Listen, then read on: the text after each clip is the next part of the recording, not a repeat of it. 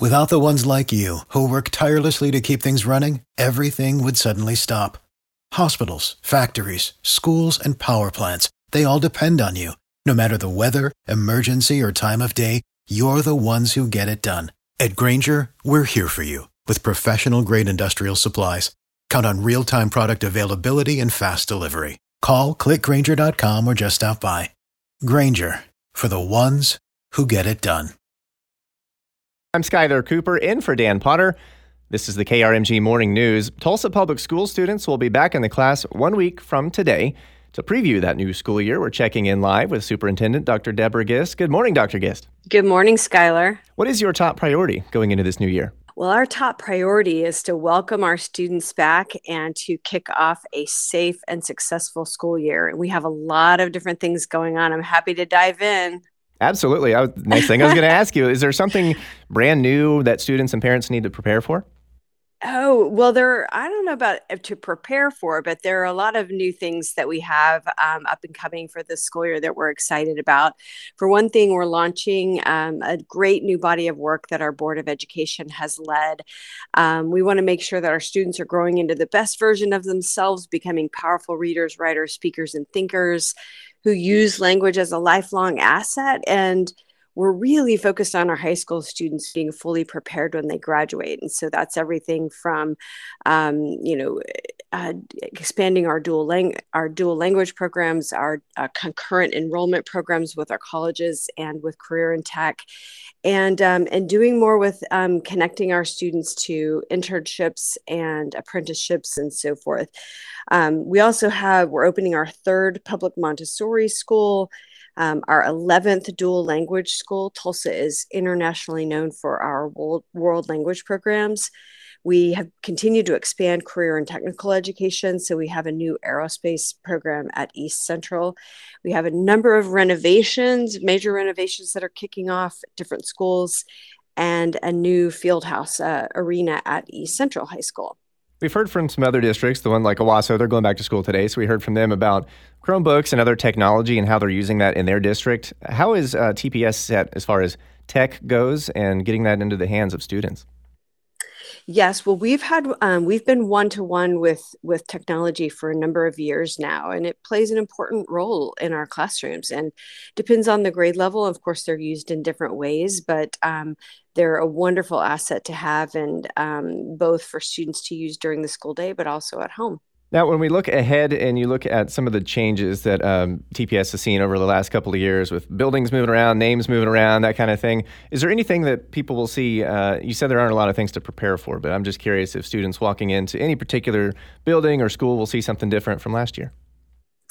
Well, thanks to the bond that Tulsans have um, passed so consistently and so generously, um, I, I, hope they'll see our schools looking spiffy after a summer of work. We have a number of renovations and some partial renovations that have gone through. And um, we also have new marquees that are um, electronic, which allow us to quickly and easily change messages, uh, both for um, just keeping them updated easily about what's going on, but also to be able to use them in the event of, of an emergency. So those are up and running. And then I would I would also just point out school safety. I mean, it's just so critical for us to keep our students and our team members safe. Um, every single one of them are someone's baby, and they we love them dearly, and we all want them to be safe. Um, and so that's everything from making sure that our um, that our campus police team is is prepared, making sure our buildings are secure, um, that we have strong technological systems. Um, but honestly, the most important thing we can do around that is um, relationships, culture and climate, building trust, and then making and using the systems that we have in place um, that are actually was developed by a group of high school students called see hear share. And it means if anyone sees or hears anything that gives them any concern they should immediately share it with an adult at their building or they can call 24 hours a day, seven days a week, uh, 918 480 SAFE, or they can text 480 SAFE to report any safety concerns. And we will be there, and our team dives in immediately when, when that occurs. How are you set for staffing? Teachers, bus drivers, that kind of thing? It's a challenge. It's a challenge. We continue to hire for all of those positions, for all of our teaching and support staff. Um, everything from bus drivers to custodians and uh, child nutrition and grounds people and so forth. So we have tremendous needs, um, tremendous needs for teachers.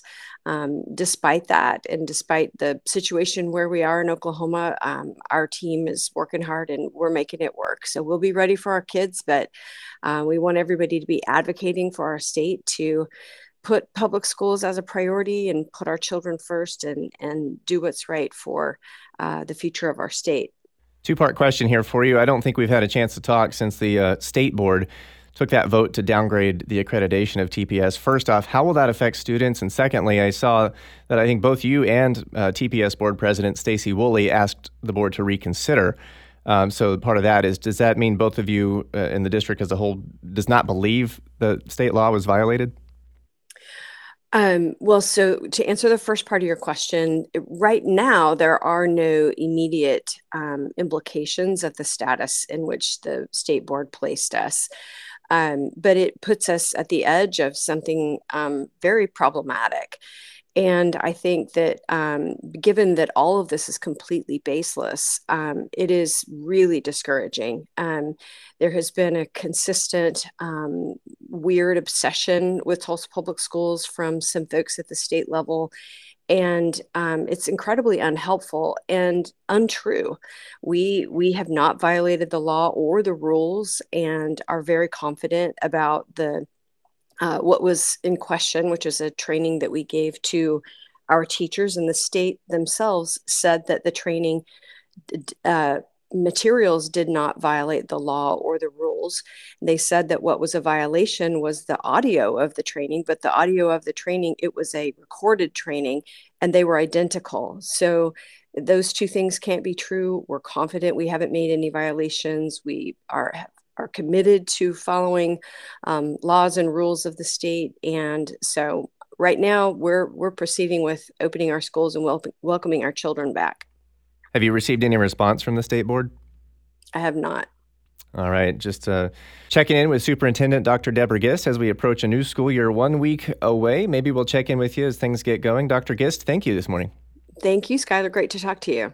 Grand Canyon University, an affordable private Christian university, is one of the largest and fastest growing universities in the country, offering more than 270 programs online. In addition to federal grants and aid, GCU's online students received nearly $130 million in institutional scholarships in 2022. Find your purpose at Grand Canyon University. Private, Christian, affordable. Visit gcu.edu slash myoffer to see the scholarships you may qualify for.